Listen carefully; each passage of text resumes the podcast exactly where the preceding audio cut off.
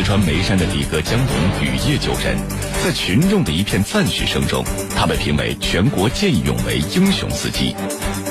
六年后，江龙因涉嫌欺行霸市、敲诈勒索被人举报，在群众一片指责声中，他又从领奖台上重重摔下。近日，在扫黑除恶专项行动中，接群众线索，警方成功破获一起寻衅滋事案。犯罪嫌疑人江龙、何华、丁军等人因涉嫌寻衅滋事，已被依法执行逮捕。从英雄司机到被人举报，六年时间发生了什么？英雄的哥的沉沦，铁坤马上讲述。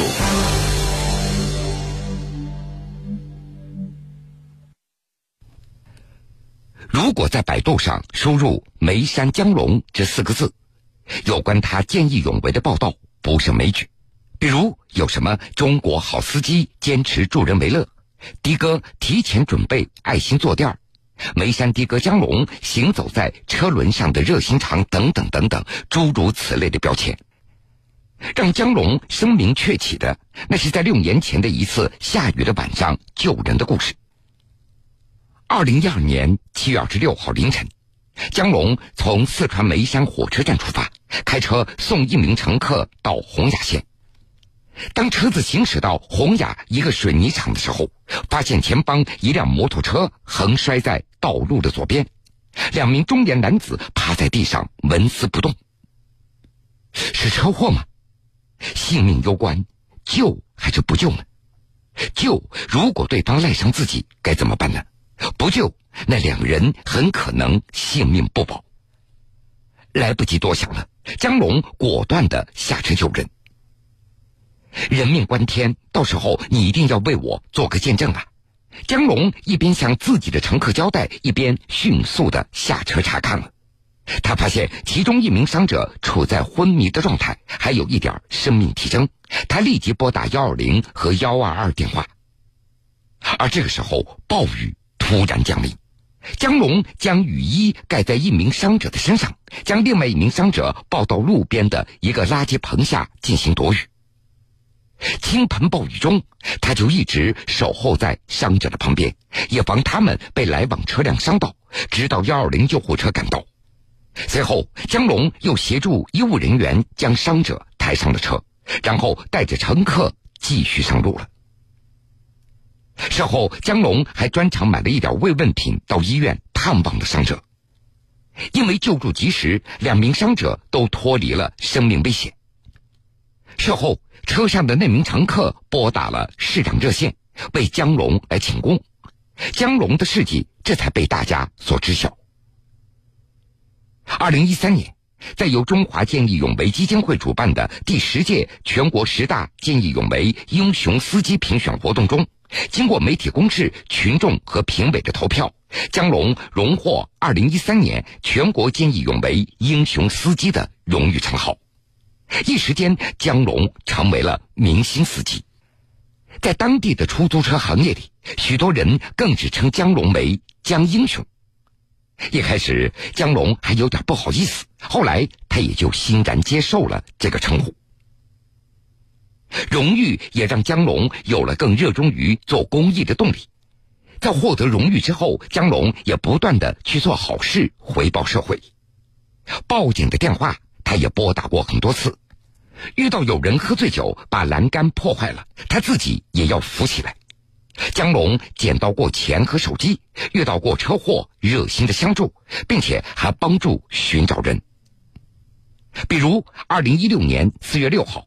媒体报道了江龙发动自己所组建的爱心车队，帮助一名外国友人在三个小时之内寻找回手机的故事。然而，就是这个爱心车队所产生的巨大能量，让江龙的心理逐渐的发生了变化。那是在二零一四年，江龙他组建了自己的爱心车队，群里五十名成员都是出租车司机。面对几乎每天都有的帮人寻物的情况，有的时候一天甚至不止一起，的哥们一呼百应，很快就能够把丢失的一些物品寻找回来。仅仅在2015年，爱心车队就寻找回了三百多件丢失的物品。对此，江龙曾经对媒体是这么解释的：“我不是故意要去做好事的，我是在做大家都应该做的事情。”每当遇到老年人乘坐自己的出租车，江龙除了上下搀扶以外，并且还会主动的免去车费。面对一些质疑和嘲讽，江龙说过这样的一句：“上了年纪的老人都不容易，咱们就是一个开车的，也就能够帮上这一点忙了。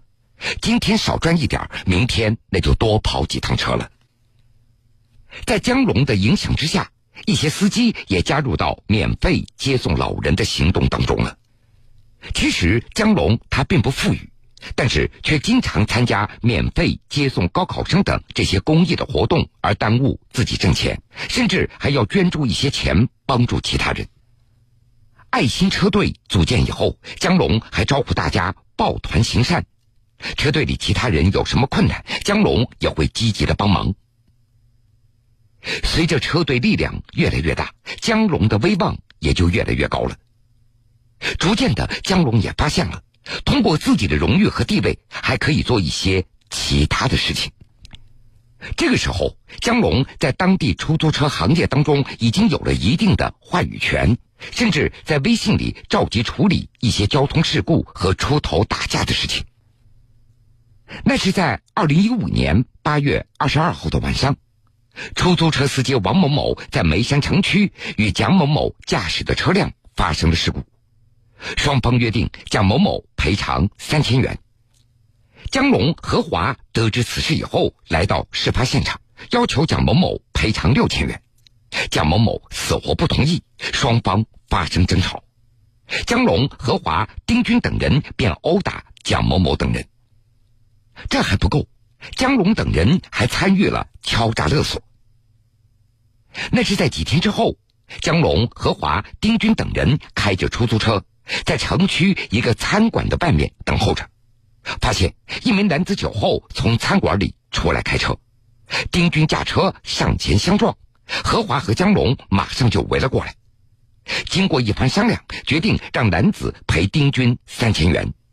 而事后，何华分得一千元，江龙分得几百元，剩下来的丁军用于修车和开销了。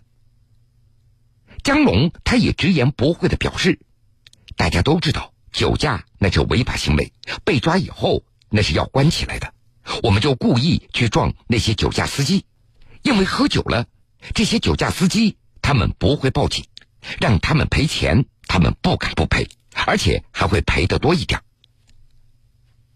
二零一七年十二月十二号，爱心车队的出租车司机安某行驶途中，发现出租车司机张某载客没有达标，于是他驾驶车辆将张某的车子给拦截下来，并且叫来江龙、何华等爱心车队的成员。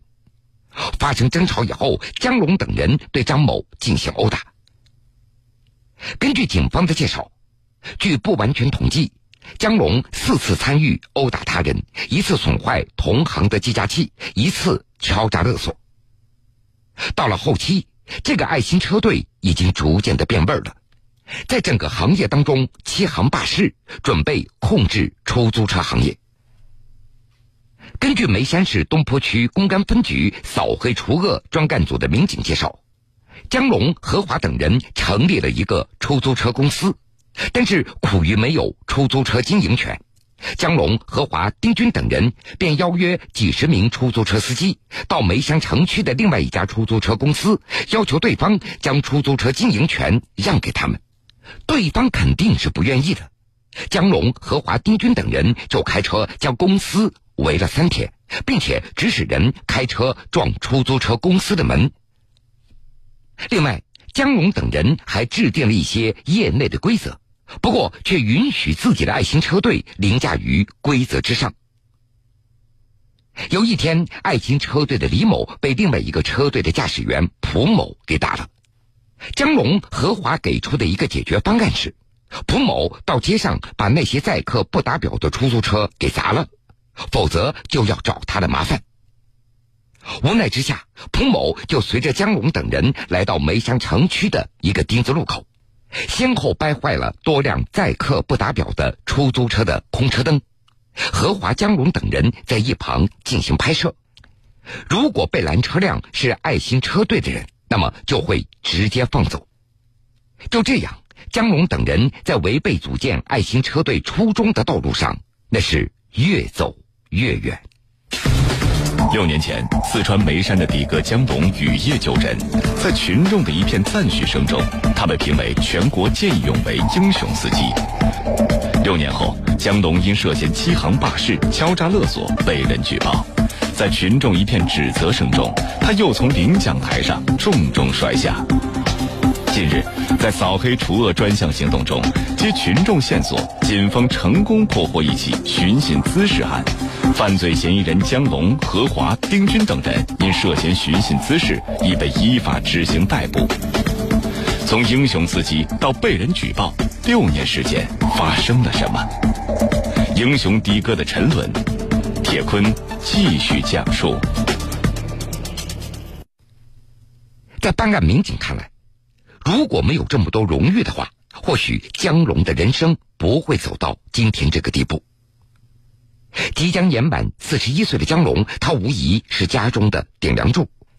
上有七十多岁的老母亲，下面有两个孩子，江龙和已经离婚的妻子一人带一个，所以说他家里的经济条件并不优越。免费搭乘老年人，免费接送高考生。江龙曾经创造出高考首日免费接送二十七名考生的记录。因为参加公益活动，江龙还耽误了不少挣钱的机会，甚至还被人嘲笑过。但是那个时候，江龙并不在意。很多出租车司机受到他的影响，也做了不少好事。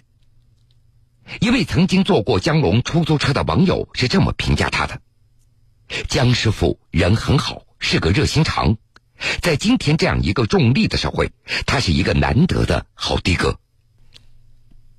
江龙的堕落也让民警唏嘘不已。用办案民警的话说，在江龙的意识当中，这个行业需要自己来主导。他喜欢仗义出手，不管是不是违法。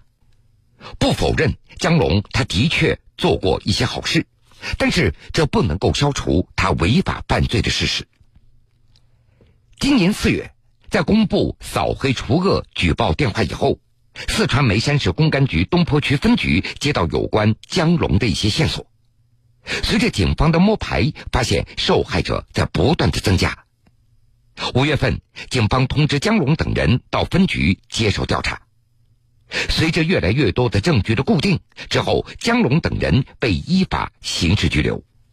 目前，因为涉嫌寻衅滋事，江龙已经被依法执行逮捕。警方介绍，由于江龙、何华等人欺行霸市，出租车行业里的公司管理人员、驾驶人员许多都对他们心怀不满。在警方的调查中，包括前来报案的群众，甚至有一小部分人，他们还担心江龙、何华等人出来之后会对自己打击报复。眉山城区有五家出租车公司，说起爱心车队，他们是又怕又恨。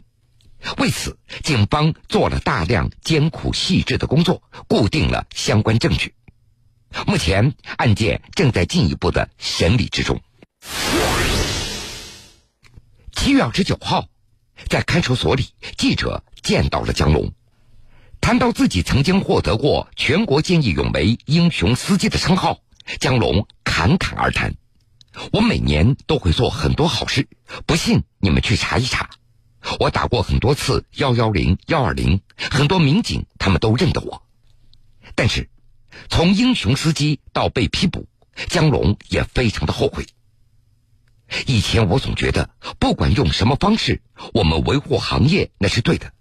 但是今年年初。”我因为殴打他人被拘留九天的时候，民警给我们上课和聊天，我深刻的认识到，我们想把出租车行业管好，但是我们没有执法权利，缺少法律知识。这段时间我也在不断的反省，我喜欢帮人，但是我用错了方式。在已经停用的微信号里，江龙留下的最后一条个性签名让人感慨。他是这么写的：“做好事不难，难的那是坚持。